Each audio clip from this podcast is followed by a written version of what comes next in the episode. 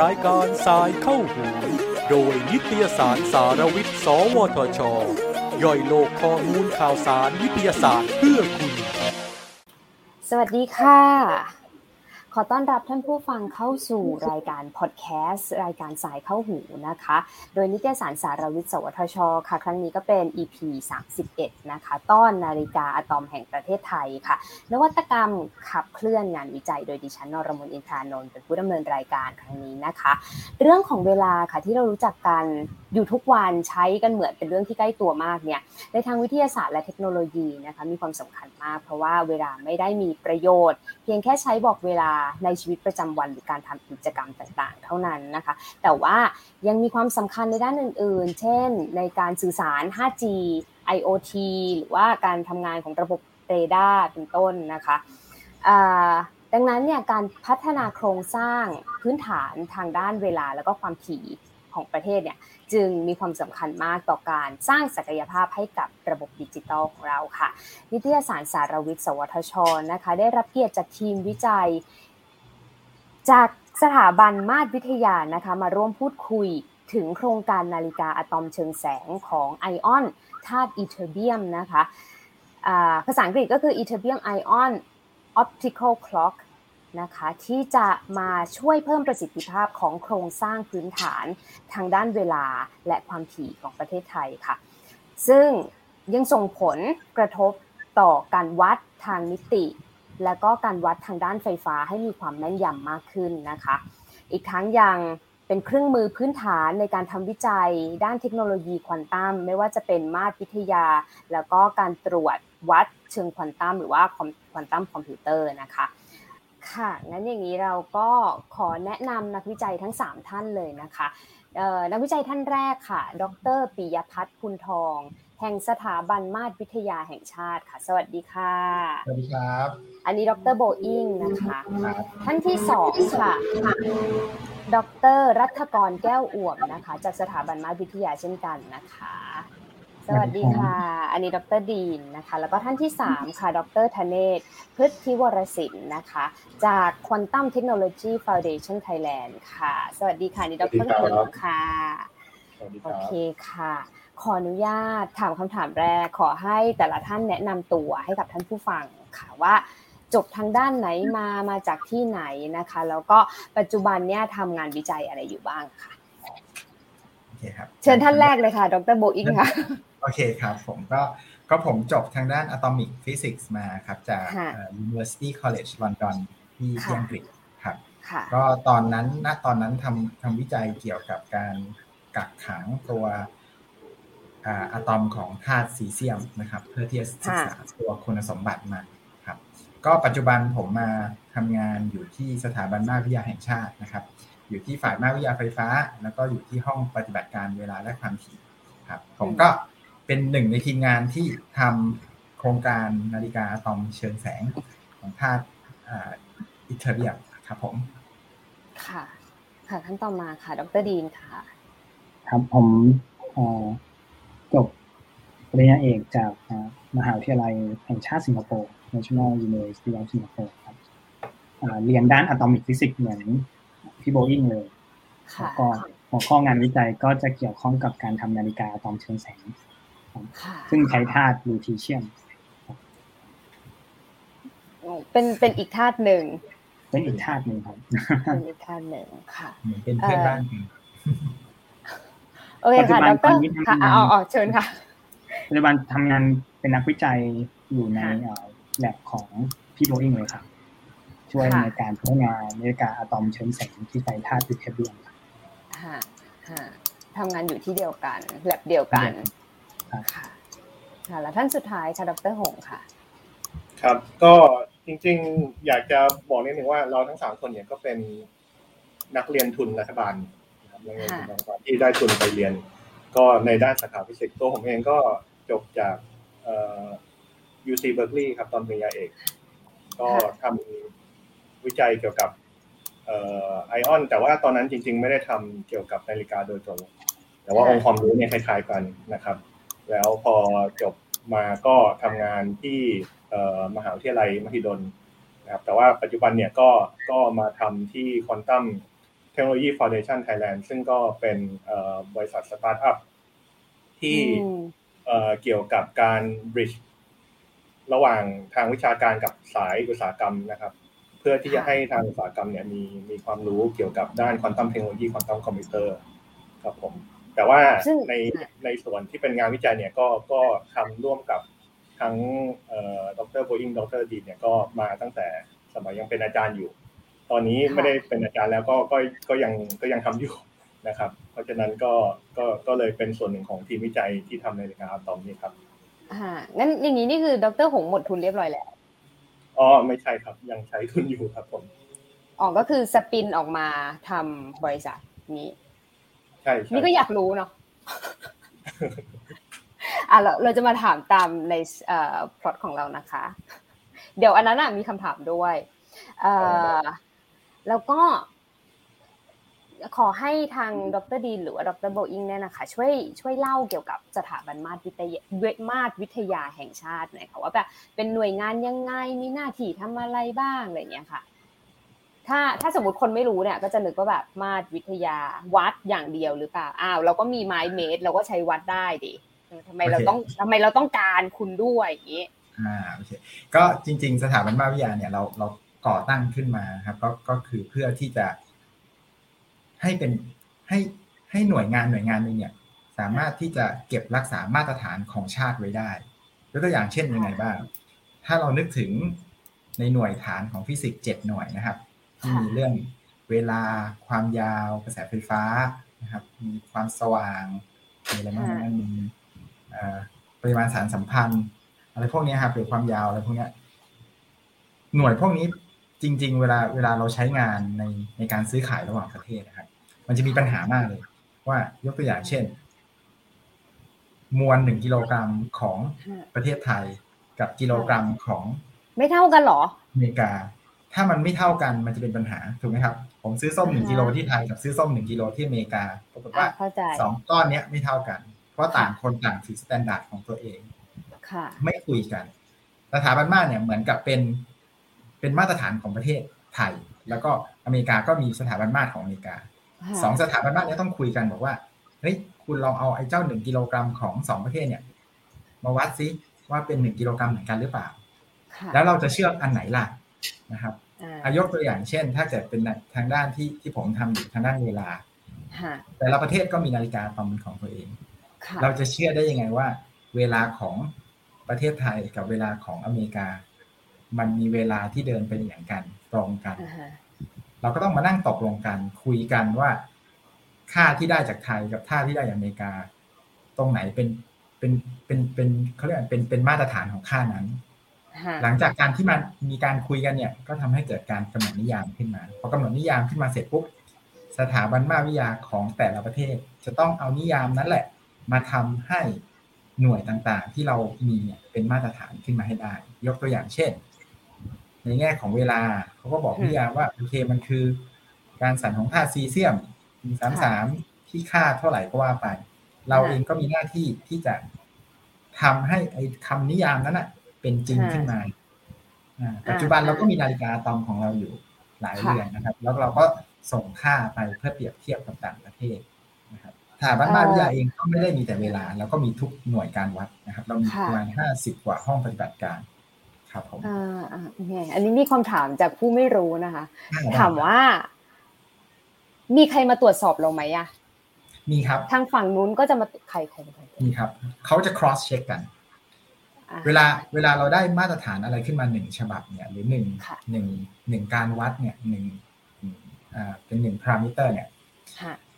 ก่อนที่เราจะเอามาใช้งานได้ เราก็ต้องมีได้รับการตรวจสอบจากผู้เชี่ยวชาญในต่างประเทศ เพื่อที่จะมาทดสอบเราว่า ไอ้เจ้า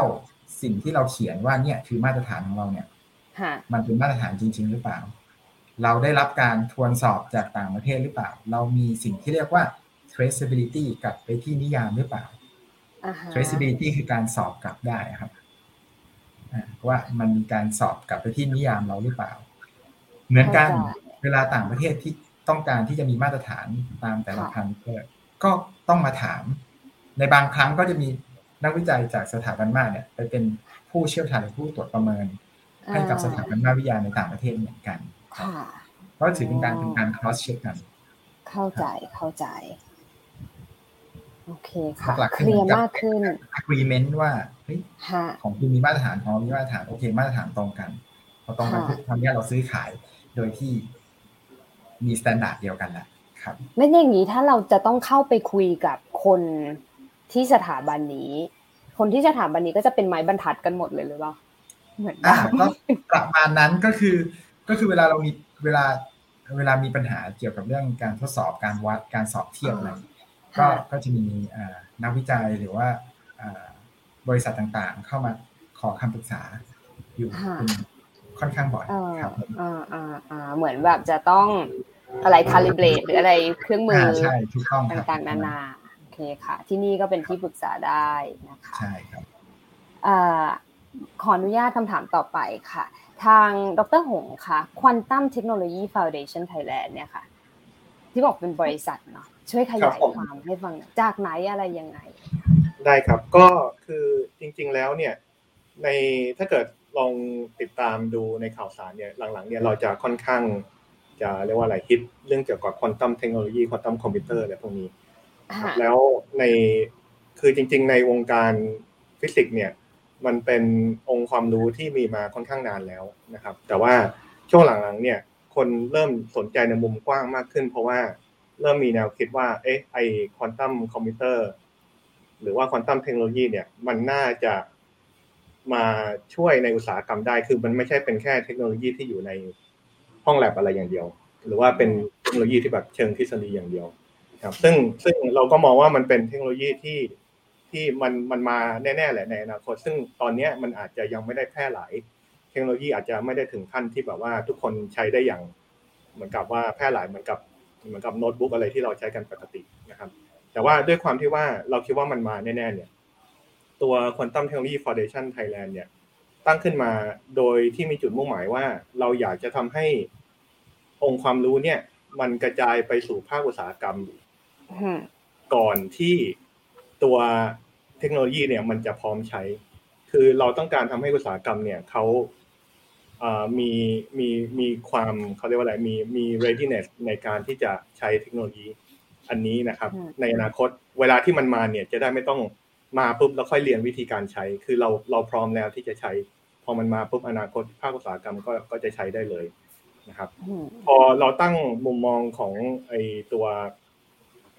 ทาง Quantum Technology Foundation Thailand เป็นอย่างนี้เนี่ยมันก็คล้ายๆ กับเป็นสะพานเชื่อมระหว่างองค์ความรู้ที่ที่อยู่ในฝ่ายวิชาการ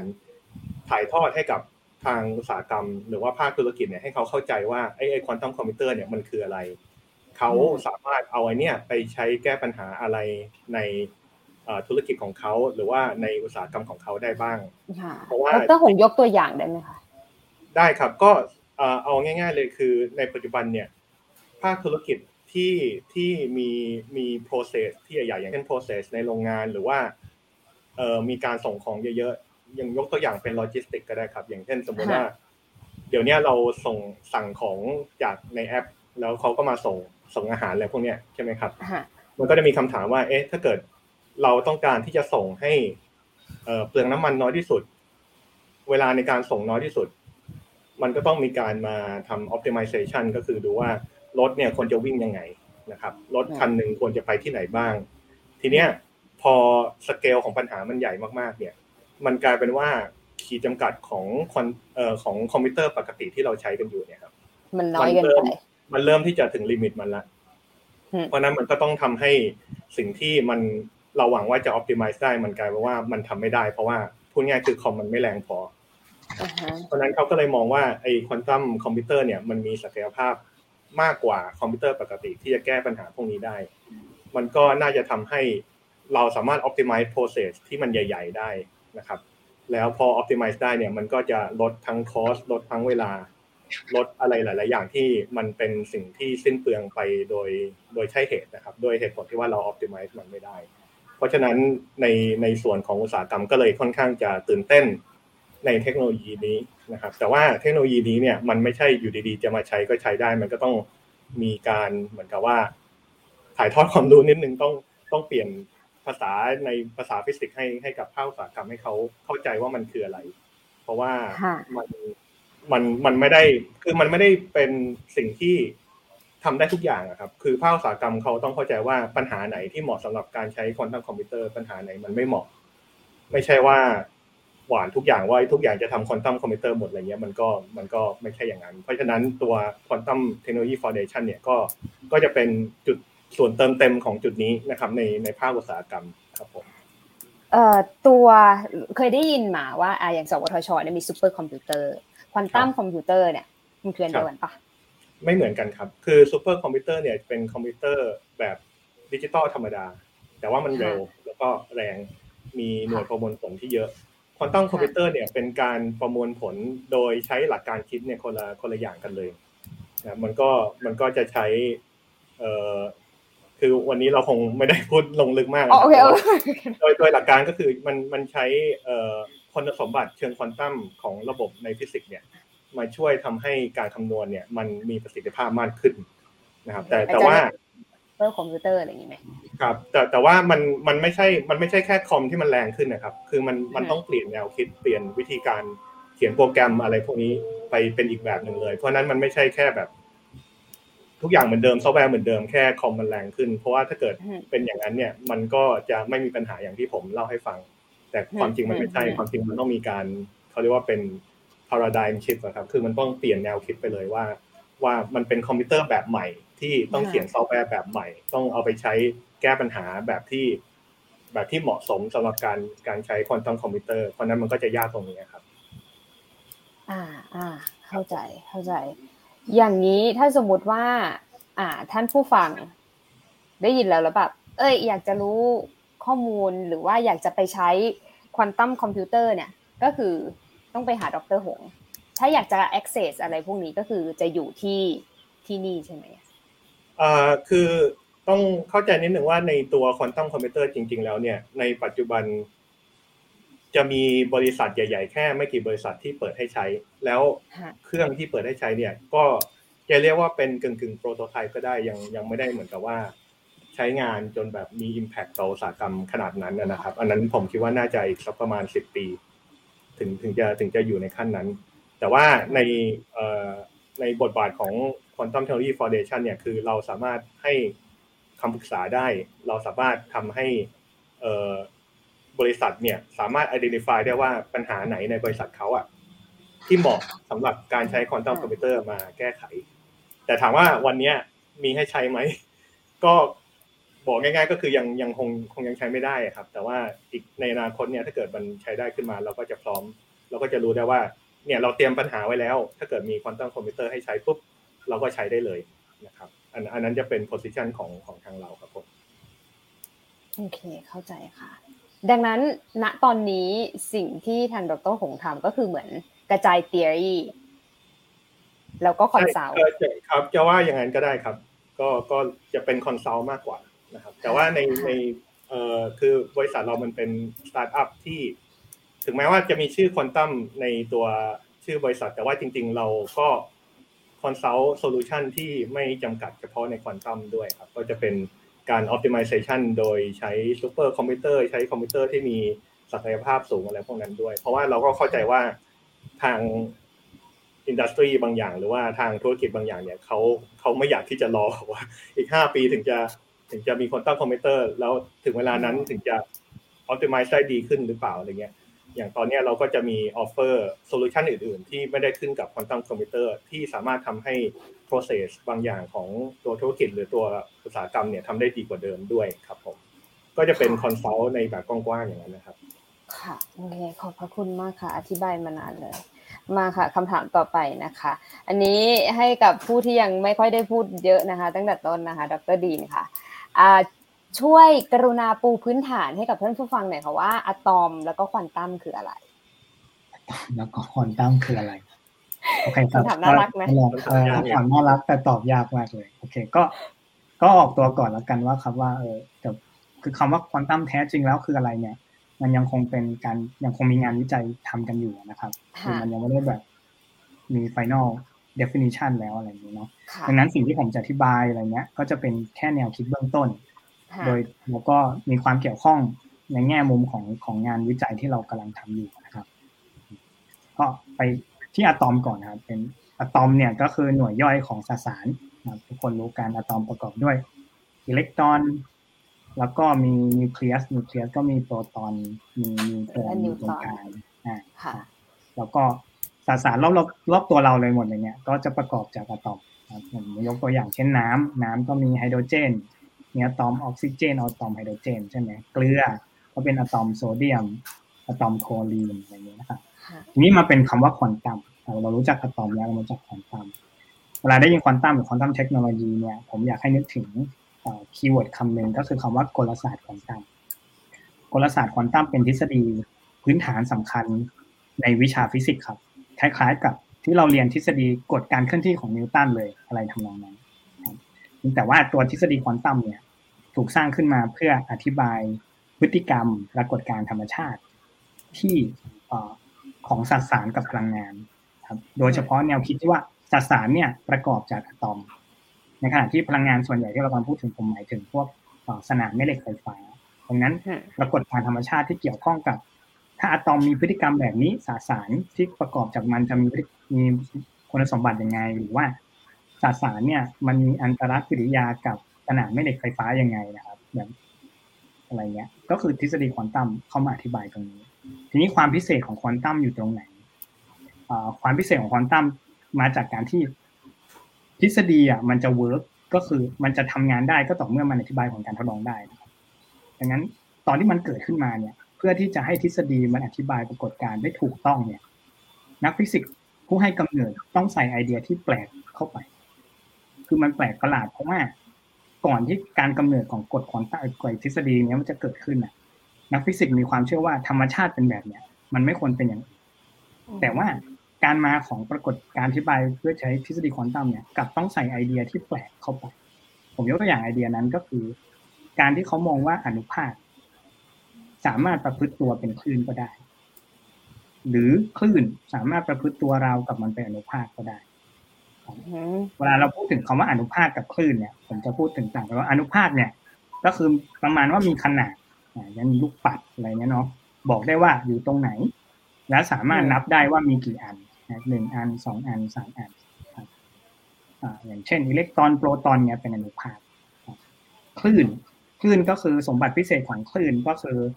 มันซ้อนทับกันได้ครับเราสังเกตปรากฏการรอบตัวเวลาคลื่นซ้อนทับก็คือเหมือนเหมือนคลื่นเสียงครับ เราสามารถเล่นโดเรมีฟาซึ่งมันคนละคลื่นคนละความถี่ มันซ้อนกันได้ เราเล่นสองโน้ตพร้อมกันได้พร้อมกันได้คลื่นซ้อนทับได้ทับเหได้เลี้ยวเบนได้สองไอเดียอนุภาคกับคลื่นเนี่ย ตอนเรียนฟิสิกส์สมัย แบบก่อนที่จะมีควอนตัมเนี่ย มันเรียนแยกกัน แต่ว่าการมาของควอนตัมเนี่ยทำให้สองไอเดียเนี้ยมันมารวมกันจากสองสิ่งที่มันไม่ควรจะเป็นสิ่งเดียวแต่มันถูกแต่นักฟิสิกส์ถูกบังคับให้ต้องเชื่อแบบนี้ เพราะว่า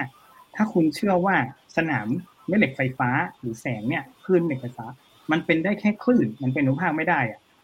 เราจะไม่สามารถอธิบายได้ว่าทำไมเหล็กร้อนๆถูกเผาแล้วมันเป็นสีแดงอือฮึแล้วมันพอมันร้อนขึ้นมันก็จะเป็นสีส้ม ร้อนอีกก็จะเป็นสีขาว ร้อนเข้าไปอีกก็จะเริ่มออกฟ้าฟ้าเนี่ยปรากฏการณ์เนี้ยอธิบายได้ แต่นักฟิสิกส์ต้องบอกว่าเออแสงมันมีพลังงานเป็นก้อนๆ มันไม่มีพลังงานต่อเนื่อง เราต้องแบบ แบ่งเหมือนแสงมันเป็นโลภะ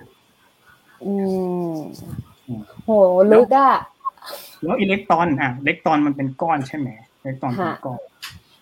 ถ้าเราบอกว่าอิเล็กตรอนอยู่กับอะตอมนิวเคลียสยังไง โคจรแบบที่มองเป็นอนุภาคก็คือโคจรแบบที่ดวงจันทร์โคจรรอบโลกมาจินตนาการนะอิเล็กตรอนโคจรเหมือนแบบรอบโลกถ้าเราเชื่อว่ามันเป็นอย่างนี้จริง ๆอะอะตอมจะไม่เสถียร แล้วอะตอมจะยุบตัวแล้วก็หายแตกสลายไป แล้วก็ถามว่าในธรรมชาติอะตอมมันยุบตัวไหมมันไม่ มัน stable มันเสถียรงั้นตัวเราก็ยังเป็นอยู่อย่างนี้ได้ ดังนั้น การมองว่าอิเล็กตรอนเป็นอนุภาคอะไม่ได้ ไม่ถูก แต่พอนักฟิสิกส์บอกว่างั้นมองมันเป็นคลื่นสิลองอธิบายมันเป็นเหมือนกับมันคลื่น ปรากฏว่าเขาสามารถคำนวณระดับพลังงานอะตอมได้แบบถูกหมดเลย ตรงกับผลการทดลองหมดเลยนี่นี่ก็คือแบบ เออ เป็นจุดเหมือนกับเออเป็นการเปลี่ยนแนวความคิดว่าในการทำความเข้าใจธรรมชาติว่าเฮ้ยจริง ๆ ธรรมชาติเนี่ย มันไม่ได้เป็นเหมือนกับที่เราบอกเอออนุภาคขึ้นแยกจากกันนี่ความแล้วไอแนวคิดความคิดไอไอแนวความคิดคลื่นอนุภาคพวกเนี้ย มันนำมาซึ่งปรากฏการณ์แปลกๆนะครับเช่นในเมื่อเป็นคลื่นซ้อนทับได้ใช่ไหมครับ อนุภาคสมมติเป็นคลื่นอนุภาคสามารถเกิดการซ้อนทับของสถานะเชิงควอนตัมได้ หรือที่เขาเรียกกันว่าควอนตัมซูเปอร์โพซิชันอืม แล้วก็อิเล็กตรอนอยู่ในอะตอมเป็นเป็นเหมือนกับเป็นคลื่นไงมันทำให้เกิดพลังงานที่ไม่ต่อเนื่อง ก็คือควอนไทเซชัน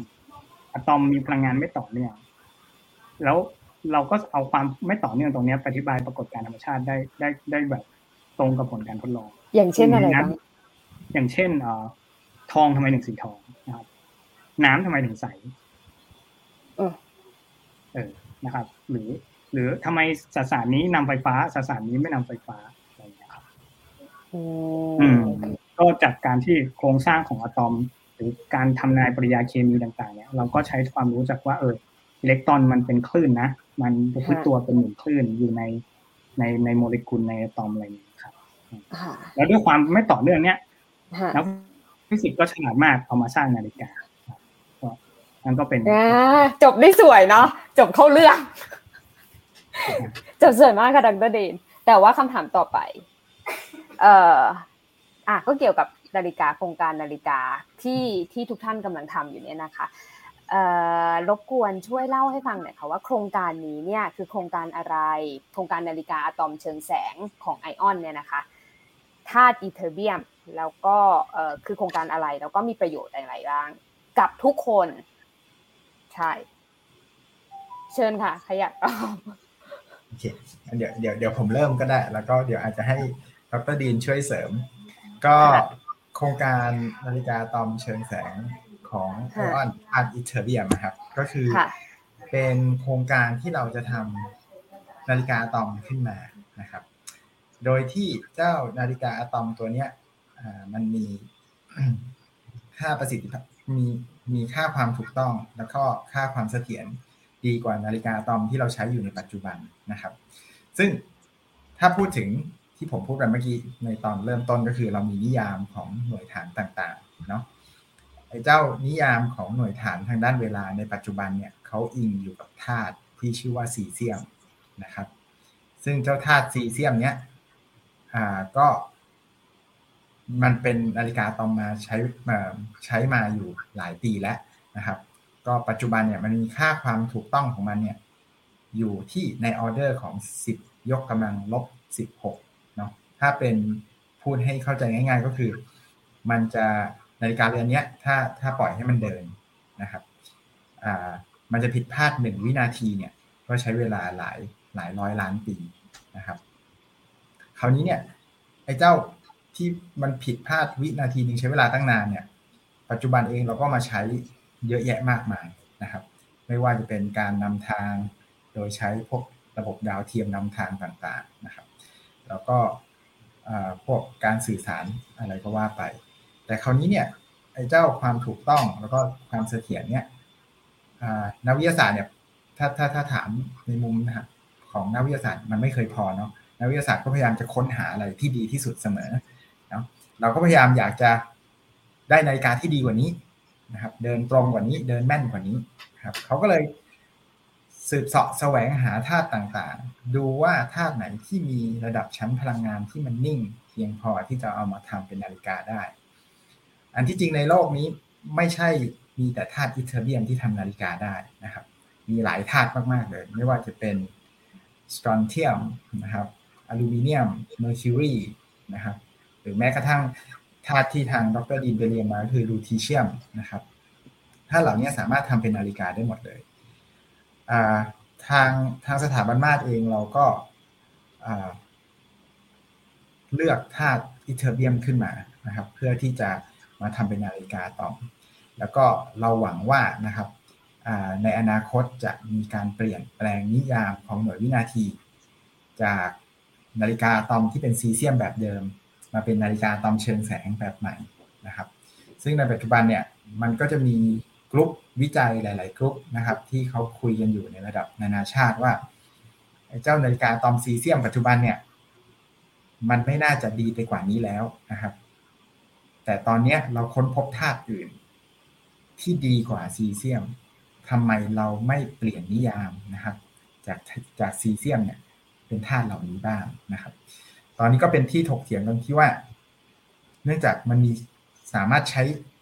ใช้ธาตุได้หลายชนิดมากนะครับ ในการนำมาทำนาฬิกา ก็ยังเป็นที่ถกเถียงว่า เขาจะใช้ธาตุไหน หรือว่าจะใช้ทุกธาตุโดยที่มีค่า ความถี่ของแต่ละธาตุเป็นตัวกำหนดมาตรฐานนะครับ อันนี้ก็ก็ขึ้นอยู่กับโต๊ะระดับนานาชาติว่าเขาจะคุยกันว่าอย่างไรนะครับ คราวนี้กลับมาที่ประเทศไทยนะครับ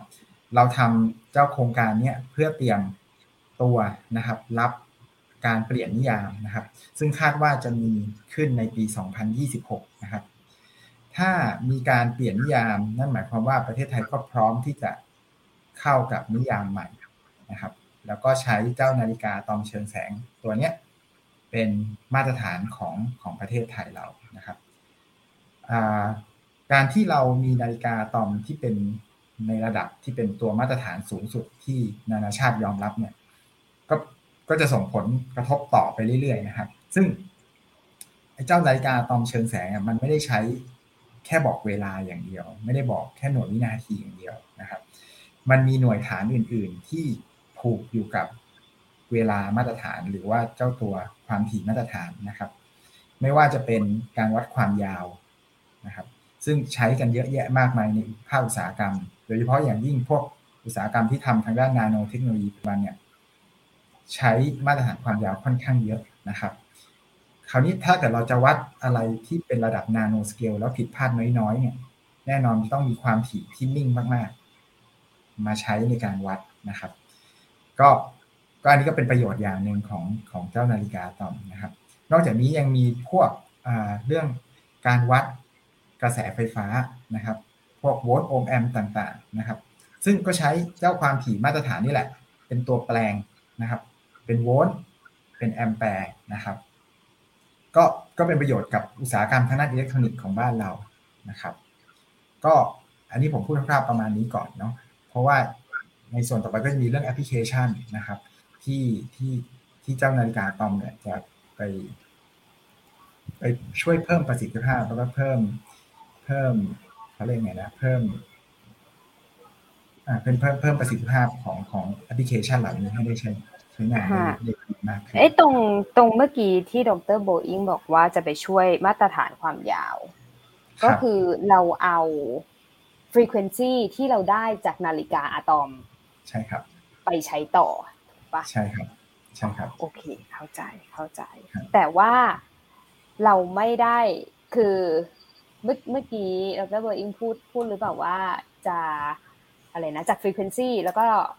จะออกมาเป็นชั่วโมงนาทีหรืออะไรเงี้ยค่ะ อ๋อครับ คราวนี้เนี่ยอ่าอ่าใช่คือคือเวลาเวลาพูดถึงนาฬิกาที่เราเราท่านท่านใช้นะครับ ก็เราเราจะนึกถึงการบอกชั่วโมง นาทีวินาทีเนาะไอ้เจ้านาฬิกาตอมที่ที่เรากำลังทำเนี่ย เป็นตัวบอกจังหวะการเดินของหนึ่งวินาที นะครับ นาฬิกามันจะดีหรือไม่ดียังไงนะครับ มันอยู่ที่จังหวะการเดิน มันเดินสม่ำเสมอไหม และไอหนึ่งวินาทีที่มันเดินเนี่ยมันเดินถูกต้องมากเพียงใดนะครับ อย่างถ้าเกิดเรานึกถึงเราไปซื้อนาฬิกาแขวนมาติดตามบ้าน เราก็จะเห็นว่า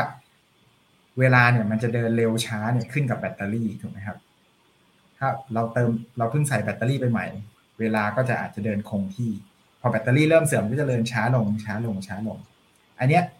ถ้าผมถ้าในมุมมองของของนักมาตรวิทยาเนาะของผมคือ อันนี้คือนาฬิกาที่ไม่ดี เพราะว่ามันให้วินาทีไม่สม่ำเสมอ มีการเปลี่ยนแปลงตามเวลานะครับ เราอยากจะได้นาฬิกาที่มีวินาทีเนี่ยสม่ำเสมอมากๆ และไอ้เจ้าหนึ่งวินาทีเนี่ยคือหนึ่งวินาทีเป๊ะๆไม่ใช่หนึ่งวินาทีแล้ว error ไปอีกสิบนาโนวินาที เราต้องการหนึ่งวินาทีที่เป็นหนึ่งวินาทีจริงๆนะครับ ก็จะเป็นเจ้าโครงการนาฬิกาอะตอมเนี่ย ก็จะเป็นตัวที่จะบอกว่า เนี่ยแหละ คือหนึ่งวินาทีเป๊ะๆแล้วคำถามต่อมาก็คือ แล้วไอ้ชั่วโมงนาทีวินาทีล่ะเราหามาจากไหนเนาะอันนี้ก็จะเป็นหน้าที่ของทางจะมีกลุ่มวิจัยที่ทำทางด้านเกี่ยวกับการศึกษาปรากฏการณ์ทางดาราศาสตร์ต่าง ๆ นะครับ ยกตัวอย่างเช่นเราจะรู้ได้ไงว่าตอนนี้เที่ยงวันถ้าถ้าง่าย ๆ คือพระอาทิตย์ตรงหัวเราถูกไหมครับ ก็คือเที่ยงวันอะไรประมาณนี้ครับ ก็ทางนักดาราศาสตร์ ผมไม่ได้เป็นผู้เชี่ยวชาญทางด้านดาราศาสตร์นะอาจจะมีอะไรผิดพลาด ก็เขาก็จะคำนวณมาว่า ตอนนี้ชั่วโมงนาทีวินาทีเนี่ยมีค่าเท่าไหร่ แล้วเขาก็จะประกาศมาว่านี่แหละ คือเวลาที่เราเอามาใช้งาน ถ้าถ้าสังเกตง่ายๆคือเมื่อสักปีสองพันถ้าผมจำไม่ผิดสองพันสิบหกผมไม่แน่ใจนะครับ จะมีการเพิ่ม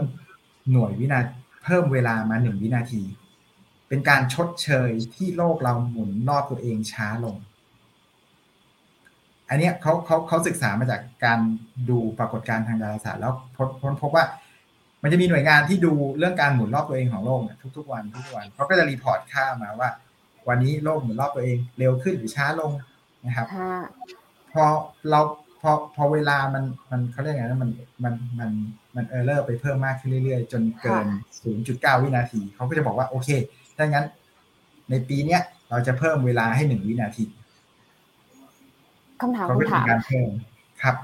นั่นแสดงว่าตอนนี้เทรนด์ของโลกก็คือหมุนช้าลงถูกปะใช่ใช่โลกเราหมุนช้าลงมาตลอดครับ ตั้งแต่โลกฐานไม่มีเหรอฐานกำลังจะหมดเนี่ย อันนี้อันนี้ผมไม่แน่ใจมันมันเกี่ยวกับเรื่องเรื่องคือ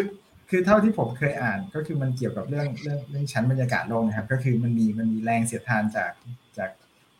จากชั้นบรรยากาศเนี่ยทำให้ทำให้โลกหมุนช้าลงอันนี้เท่าที่ผมเคยอ่านเนาะผมไม่แน่ใจเหมือนกันนะครับ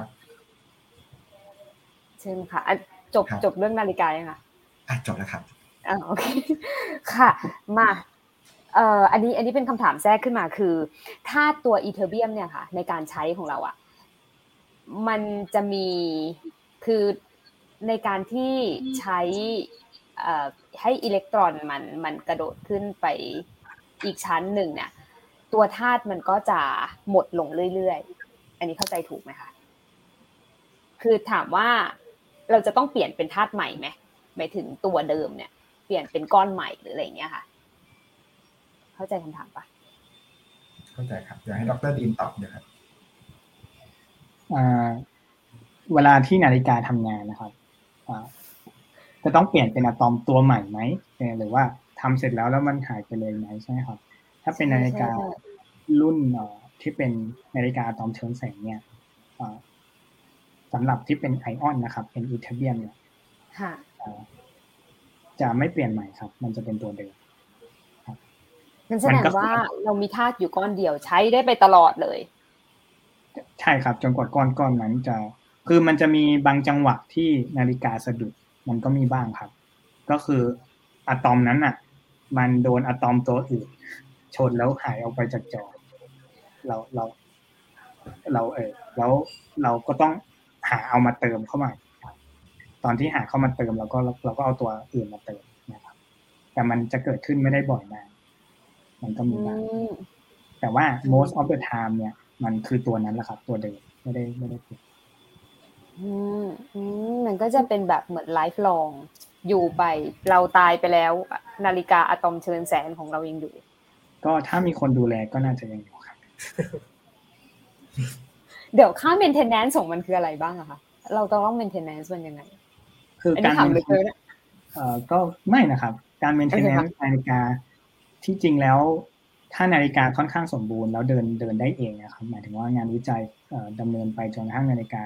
สามารถเดินได้ค่อนข้างสมบูรณ์เนี่ยการ maintenance เนี่ยก็จะไม่ค่อยบ่อย เพราะว่าส่วนใหญ่มันอยู่ในห้องคนเดียว แล้วก็ปล่อยเงาๆอย่างนั้นนะครับ มันก็เดินของมันไปเรื่อยๆครับใหญ่ไหมครับห้องมันเหรอครับ เราสามารถคือคือพอเวลาพูดเราเราพูดถึงนาฬิกา สิ่งที่เรานึกถึงอะนาฬิกาข้อมือ อ๋อนาฬิกาห้องใหญ่ครับ ห้องใหญ่ ห้องค่อนข้างใหญ่นึกถึงห้องเซิร์ฟเวอร์คอมพิวเตอร์เลยก็จะอยู่ในสเกลนั้นแต่ว่าการวิจัยทำให้นาฬิกามันเดินได้อย่างต่อเนื่องเนี่ยนี่ยังคงเป็นความท้าทายทางงานวิจัยอยู่ซึ่งทางสถาบันมาตรก็ก็ก็ต้องเจอความท้าทายนี้เหมือนกันอะไรจะเกิดขึ้นได้บ้างทำให้นาฬิกาหยุดอ๋อนาฬิกาหยุดเนี่ยก็คือ ที่มีการกระตุ้นระดับพลังงานของอิตเทอร์เบียมใช่ไหมครับไอตัวเลเซอร์ที่ไปกระตุ้นนะครับ มันอยู่ดีๆ มันมันมีค่าพลังงานไม่ตรง แล้วมันก็แบบหลุดไปเลยจะคือปกติมันต้องตรงเพื่อให้ excite ได้ใช่ไหมครับ excite อะตอมได้อยู่ตลอดเวลาเนี้ยเพื่อให้มันเช็ค แต่ว่ามันจะมีบางจังหวะที่เลเซอร์มันโดนสิ่งรบกวนภายนอกหรือจริง ๆ มันก็คือเกิดขึ้นได้ตามธรรมชาติคือ อยู่ดีๆ มันไม่กระตุ้นได้อีกเลยคือมันหยุดกระตุ้น เราก็ต้องไปเหมือนไปปรับเลเซอร์ ให้มันมากระตุ้นเหมือนเดิมได้นะครับอืมโอเค ซึ่งเลเซอร์ตัวค่ะ เชิญค่ะ ซึ่งเลเซอร์ทำไมนะครับ ซึ่งเลเซอร์ตัวนี้เราก็ได้รับพลังงานมาจากไฟฟ้าถูกปะใช่ใช่ไฟไฟดับก็หยุดเหมือนกันครับโอเคโอเคโอเคแต่ว่าด้วยด้วยด้วยความที่มันเป็นสถานมันเป็นการรักษามาตรฐานนะครับ โดยปกติแล้วเราจะมีระบบสำรองไฟอยู่แล้วเพื่อที่จะเป็นเหมือนกับ เพื่อเพื่อทำให้มันเดินมันเดินยี่บสี่ชั่วโมงทุกวันค่ะ เข้าใจ เอ่ออะเรามาคำถามต่อไปนะคะเอ่อช่วยยกตัวอย่างหน่อยค่ะ เรื่องเกี่ยวกับการสื่อสาร 5G IoT ต่างๆ ระบบเรดาร์เนี่ยนะคะ ระบบสื่อสารพันดาวเทียมเอ่อ จริงๆ เหมือนเหมือนทุกท่านก็ได้เกริ่นมาบ้างแล้วนะคะ ว่าประโยชน์ จากนาฬิกาอะตอมเป็นยังไงบ้าง อันนี้ช่วยช่วยใส่อะไรอย่างอื่น เพิ่มเข้ามาได้ไหมคะหรือตัวอย่างก็ได้โอเคก็ ถ้าถ้าจะตอบคำถามนี้เนาะคือแอปพลิเคชัน นึกนึกนึกถึงว่าดิวพวกอุปกรณ์ต่างๆที่ที่เราเราใช้งานกันในชีวิตประจำวันนะครับอ่า คือถ้าไปแกะดูข้างในเนาะถ้าถ้าเราช่างแกะเราแกะดูข้างในเนี่ย เราจะเห็นว่าแทบทุก device เลยเนี่ย มันจะมีสิ่งที่เรียกว่า oscillator อยู่ข้างในนะครับเจ้า oscillator เนี่ยมันก็จะเป็นตัวที่กำหนดจังหวะการทำงานของ device พวกนี้ทั้งหมดเลยนะครับคราวนี้ถ้ามันเป็นอุปกรณ์ที่ไม่ไม่ไม่ซีเรียสเรื่องเรื่องเรื่องจังหวะเวลามาก เราก็ไม่ต้องไปไปสนใจอะไรมันมาก อย่างเช่นในหม้อหุงข้าวบางครั้งก็จะมี oscillator อยู่ในตู้เย็นอะไรเงี้ยครับ อันนั้นเราไม่ได้สีเรียสเรื่องเรื่องเรื่องความถูกต้องของเวลา แต่ถ้าในกรณีของการสื่อสารนะครับ อย่างเช่นใน 5G อย่างเงี้ยครับ ถ้ามันมีข้อกำหนดอยู่ว่า ถ้าเราต้องการจะสื่อสาร 5G ให้ได้นะครับ เราจะต้องมีสิ่งที่ว่า time synchronization ที่ดีกว่า 1.5 ไมโครวินาทีนะครับ หรือ 1.5 ส่วนในล้านของวินาทีนะครับ คือคือมันต้องละเอียดมาก ๆ อันนี้ก็เป็นก็เป็นอันที่ค่อนข้าง challenge ในการในการทำทำการสื่อสารในระบบ 5G นะครับ หรืออีกอันหนึ่งคืออย่างเช่นการการนำทางด้วยระบบดาวเทียมนำทางต่างๆนะครับ เราจะเห็นว่าเวลาเราใช้ใช้งานมือถือหรือใช้งานอ่าพวกพวก GPS ทั้งหลายในรถยนต์หรือว่าอ่าเวลาเราไปเดินป่านะครับเราเห็นว่ามันจะมีเออร์เลอร์อยู่นะครับมันมันจะไม่ถูกต้องเป๊ะๆยกตัวอย่างเช่นถ้าเกิดผมเปิดโทรศัพท์มือถือแล้วขับรถ ผมเห็นว่ารถผมมันจะกระโดดข้ามเลนไปมาครับ มันเป็นเพราะว่า สัญญาณที่มาเนี่ย มันโดนรบกวนนะครับ แล้วก็มันทำให้เราเห็นว่า มันมันอาจจะรับสัญญาณได้ไม่ดีนะครับ แต่คราวนี้เนี่ยถ้าในกรณีของการที่เขาเอาไปเอา GPS พวกนี้ครับไปรังวัด สิ่งที่เขาต้องมีให้ได้คือ เขาต้องมีตัวบอกเวลาที่แม่นมาก ๆนะครับ การที่มีตัวบอกเวลาที่แม่นมากๆ เนี่ย จะทำให้เขาวัดตำแหน่งได้แม่นมาก ๆด้วยนะครับ เพราะว่าเวลากับตำแหน่งมันมาเป็นของคู่กัน เรารู้ตำแหน่งเราก็จะรู้เวลาที่แม่นยำเรารู้เวลาที่แม่นยำเราก็จะได้ตำแหน่งที่แม่นยำมันเหมือนกับมันเป็นเขาเรียกอะไรนะ มันเหมือนกันเป็นการวนลูปนะครับ นึกถึงง่ายว่า ถ้าเกิดผมเอาผมดู GPS บนมือถือเนี่ย ถ้าเกิดผมยืนอยู่นิ่งๆเฉยๆเนี่ยตำแหน่งผมจะเริ่มแม่นขึ้นแม่นขึ้นแม่นขึ้นนะครับ เพราะว่าเหมือนกับมันได้รับการวนลูปมาแล้วว่าอะพอเราเรารู้ตำแหน่งของเราตอนเนี้ย เราก็จะมีค่าเวลาของตำแหน่งเนี้ยที่แม่นขึ้น พอเราได้เวลาที่มันแน่นขึ้นปุ๊บตำแหน่งเราก็ยิ่งดีขึ้นดีขึ้นดีขึ้นนะครับ จนระดับที่เรียกว่าผิดพลาดไม่เกินหลักสิบเซนติเมตรนะครับ แต่ในการสำรวจรางวัดจริง ๆ หรือว่าในการใช้เป็นหมุดที่เป็นมาตรฐานของชาติเนี่ย เขาจะต้องเอาเจ้าตัว GPS หรือว่าตัว GNSS receiver เนี่ยครับ มาต่อกับนาฬิกาตอม เพื่อให้ได้ เวลาที่แม่นมากๆ แล้วคราวนี้การที่ได้เวลาที่แม่นมากๆทำให้พิกัดที่เราวัดได้เนี่ย ผิดพลาดเนี่ย น้อย น้อยมากๆ ในหลักมิลลิเมตรเลยครับอันนี้แล้วตอนนี้สิ่งที่ทำคืออะไร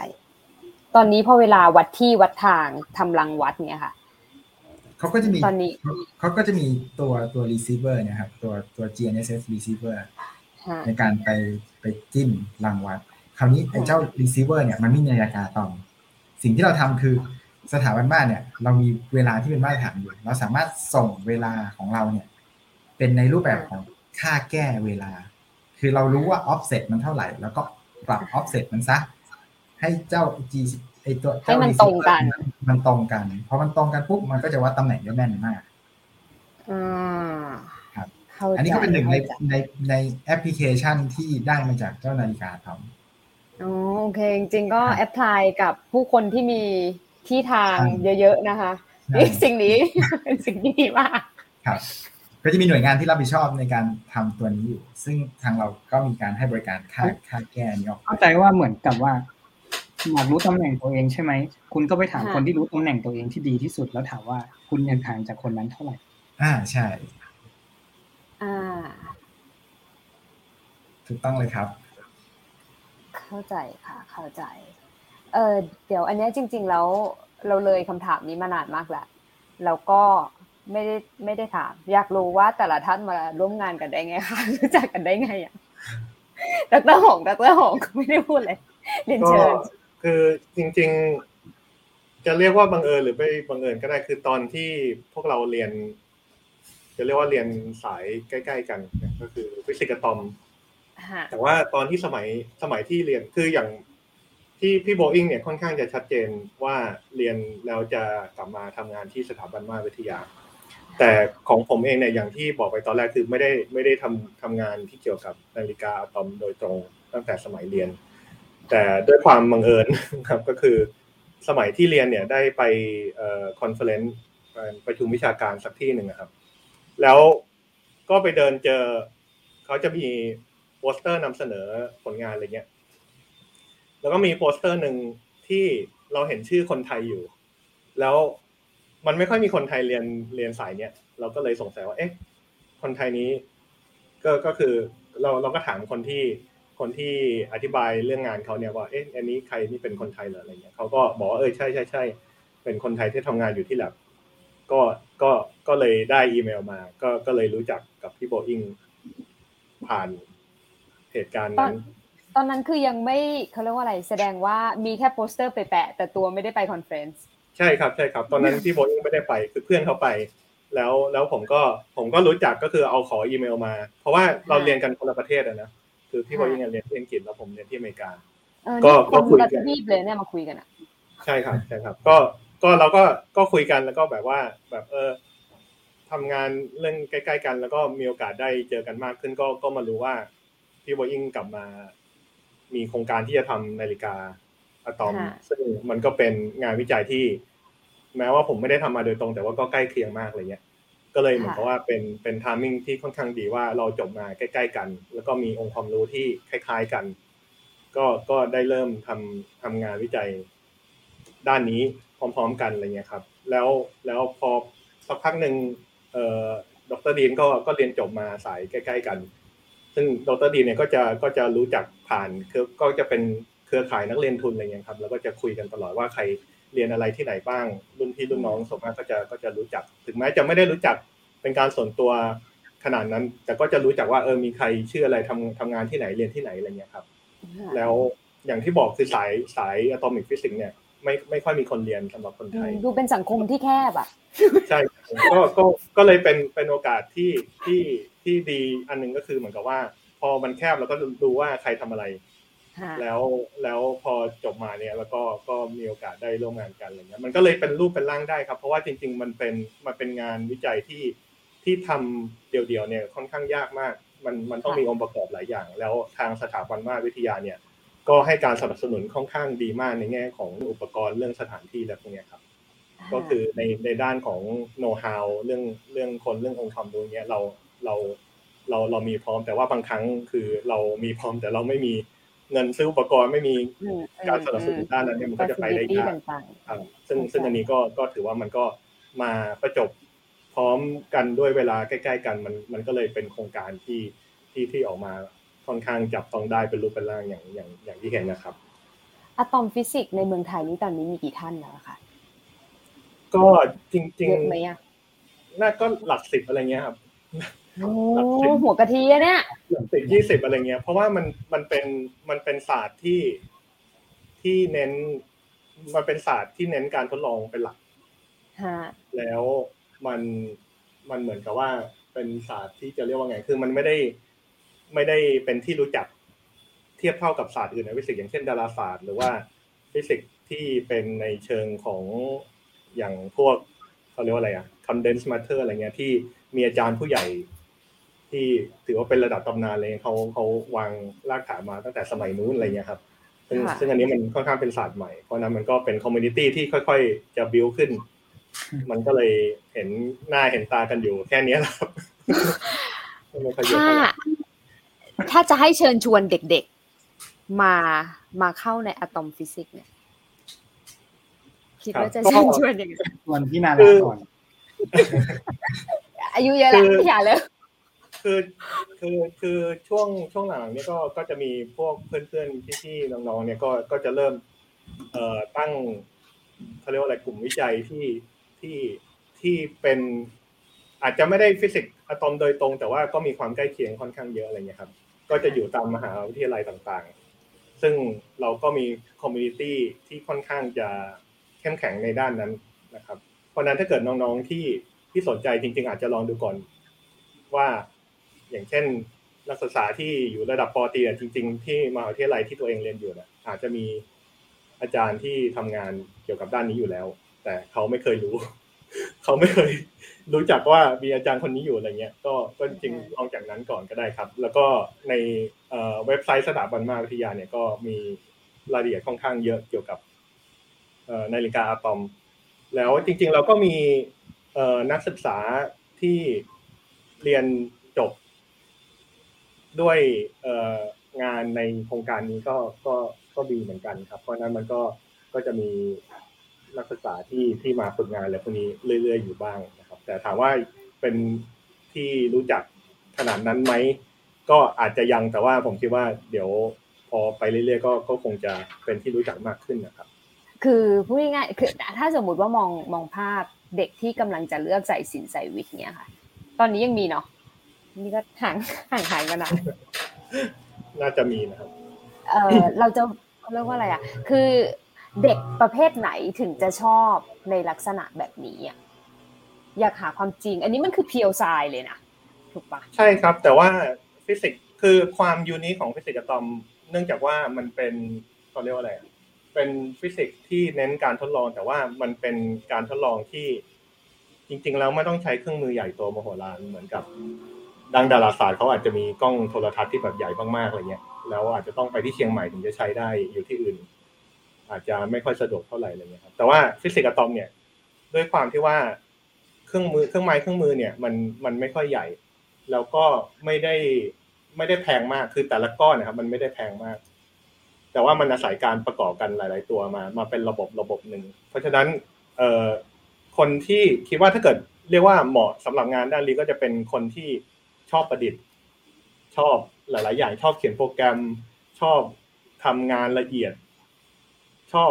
ลงไม้ลงมือ ซึ่งภาษาอังกฤษก็จะใช้คำว่าเป็น hands on work อะไรเงี้ยครับ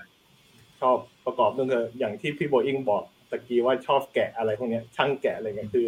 เราทั้งสามคนก็คิดว่าเป็นเป็นเป็นคนที่ชอบแกะนี่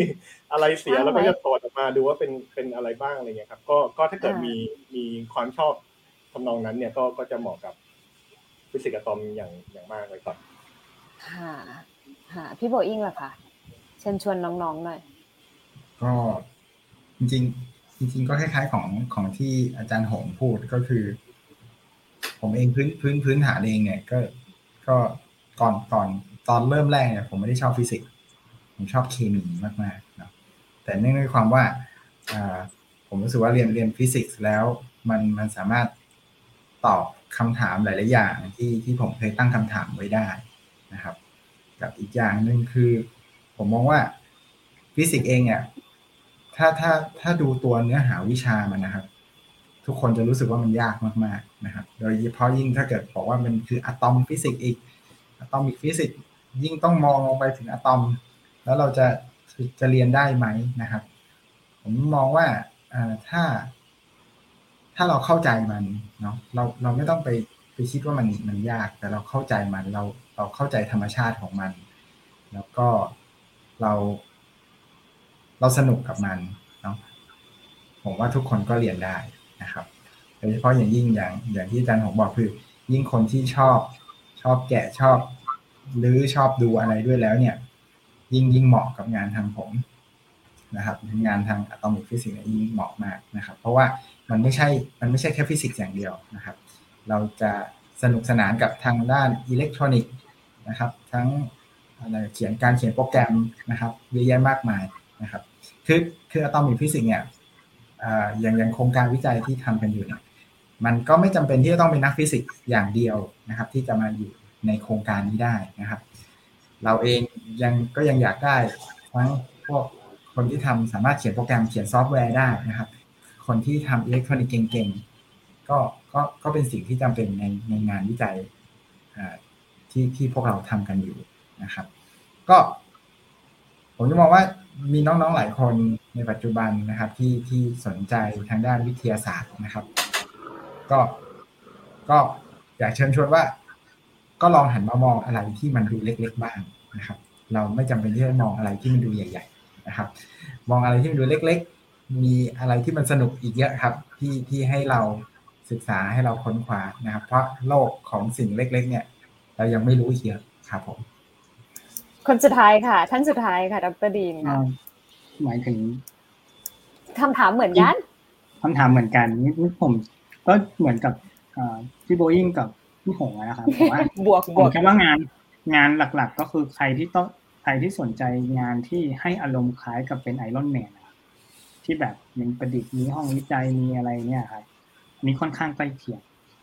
งานวิจัยต่างๆโดยเฉพาะว่า ได้ประดิษฐ์คุณได้เวลาดูไอรอนแมนเราก็จะพูดถึงแบบฟิสิกส์ขั้นสูงอะตอมควอนตัมอะไรอย่างนี้ใช่ไหมในขณะเดียวกันคุณก็สามารถที่จะผลิตอุปกรณ์ที่สามารถทดสอบทฤษฎีทำความเข้าใจธรรมชาติอะไรอย่างนี้คืองานเป็น atomic physics เป็น research area สาขาหนึ่งที่ให้ที่ให้อารมณ์ที่ค่อนข้างใกล้เคียงกับการเป็นไอรอนแมนทีเดียวอันนี้หาไอดอลมา เชิญชวน เอ่อ อันนี้ขอถามนอกรอบ คือว่าทุกท่านไม่ชอบดูไอ้นี่ไหมคะ Big Bang Theory ที่มันเป็นซิทคอมเนื่องจากว่าเป็นสายฟิสิกส์คือเออเชลดอนเชลดอนก็เป็นแบบเรียนฟิสิกส์ใช่จะชอบแบบนั้นไหมชอบแบบดูซิทคอมอันนี้ไหมหรือไม่ใช่ไม่ใช่แฟนใครที่ดู Big Bang Theory เนี่ย ของเราจะคล้ายๆกับLeonard Hofstadter เพราะว่าเป็นคนที่ทำ experiment เหมือนกัน ครับ ก็จะเป็นเลน a r d บวกกับ บวกกับ Wolowitz อะไรเงี้ยเพราะว่า Wolowitz ก็เป็น engineer ครับอ่าโอเค แต่ไม่ใช่เป็นเชลดอนเลยเชลดอนก็จะเป็นนักทฤษฎีอ๋อโอเคโอเค เข้าใจมากขึ้น เข้าใจค่ะนะคะ ก็อ่าวันนี้ค่ะเวลาล่วงเลยมานานแล้ว แล้วก็มีบางท่านจะต้องติดภารกิจต่อนะคะ วันนี้ก็ต้องขอขอบคุณ ดร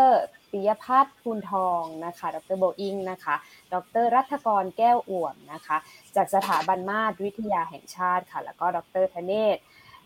พฤทธิวรศิษย์นะคะ จาก Quantum Technology Foundation Thailand เป็นอย่างมากเลยนะคะะที่ได้มาบอกเล่าอธิบายเรื่องราวโครงการนาฬิกาอะตอมเชิงแสงไอออนธาตุอีเทอร์เบียมนะคะ ซึ่งก็จะเป็นนวัตกรรมเพื่อการขับเคลื่อนงานวิจัยเทคโนโลยี เศรษฐกิจยุคใหม่และอุตสาหกรรมชั้นสูงของประเทศไทยเรานะคะ ซึ่งมันเป็นสิ่งที่สำคัญมากนะตอนแรก ๆเนี่ยแบบเล่ามาคือยังงงๆอยู่ว่ามันคืออะไร แล้วก็พอแต่ละท่านเนี่ยได้ได้อธิบายสิ่งต่างๆ ของนาฬิกาตัวเนี้ยก็เริ่มมีความรู้สึก โอ้โห มันเป็นอะไรที่เราจำเป็นจะต้องมีนะคะ เพื่อเปรียบเทียบกับต่างประเทศแล้วก็ได้เป็นมาตรวัดกันเนาะ นั่นแหละค่ะแล้วก็ต้องขอบคุณทุกท่านนะคะ ที่ได้ติดตามฟังรายการสายเข้าหูโดยนิตยสารสารวิทย์ สวทชนะคะ กลับมาพบกับสาระความรู้วิทยาศาสตร์และเทคโนโลยีที่น่าสนใจได้ใหม่ค่ะ ตอนหน้าสำหรับวันนี้ดิฉันนรมนอินทานนท์แล้วก็แขกรับเชิญทุกท่านนะคะ ต้องขอลาท่านผู้ฟังไปก่อนค่ะ สวัสดีค่ะสวัสดีครับถ้าใครอยากรู้ ถ้าใครอยากรู้ข้อมูลเพิ่มเติมก็สามารถเขียนลงข้อข้อความได้แล้วเดี๋ยว จะขอให้พี่ๆเขามาตอบได้นะคะ ถ้าสนใจเกี่ยวกับพวกอะไรนะ ฟิสิกส์อะตอมอะไรมานี้เนาะโอเค ขอบคุณพี่ๆมากเลยค่ะ น้องดีนด้วยสวัสดีค่ะขอบคุณค่ะสวัสดีครับ ขอบคุณครับ